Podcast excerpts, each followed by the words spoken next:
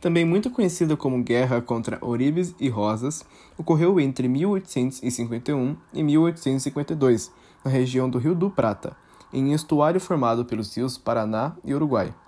O Brasil já havia participado anteriormente da Guerra da Cisplatina contra as Províncias Unidas do, do Rio do Prata, que resultou na criação do Uruguai.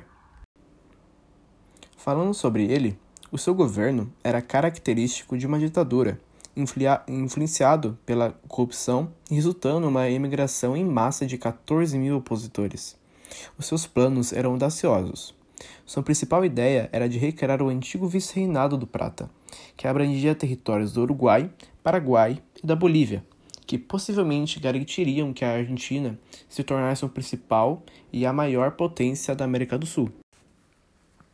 É importante ressaltar que depois de cumprir seu mandato de até 1835, Manuel Oribe, também do Partido Blanco, assumiu o poder por alguns anos, já que renunciou em 1839, deixando o posto livre novamente para Rivera.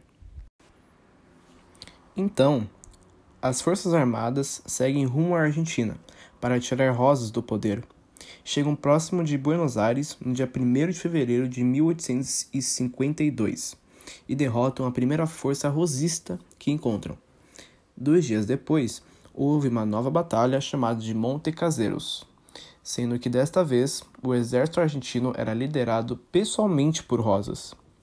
Os aliados ganharam a disputa e o mesmo fugiu para o Reino Unido sem que ninguém soubesse.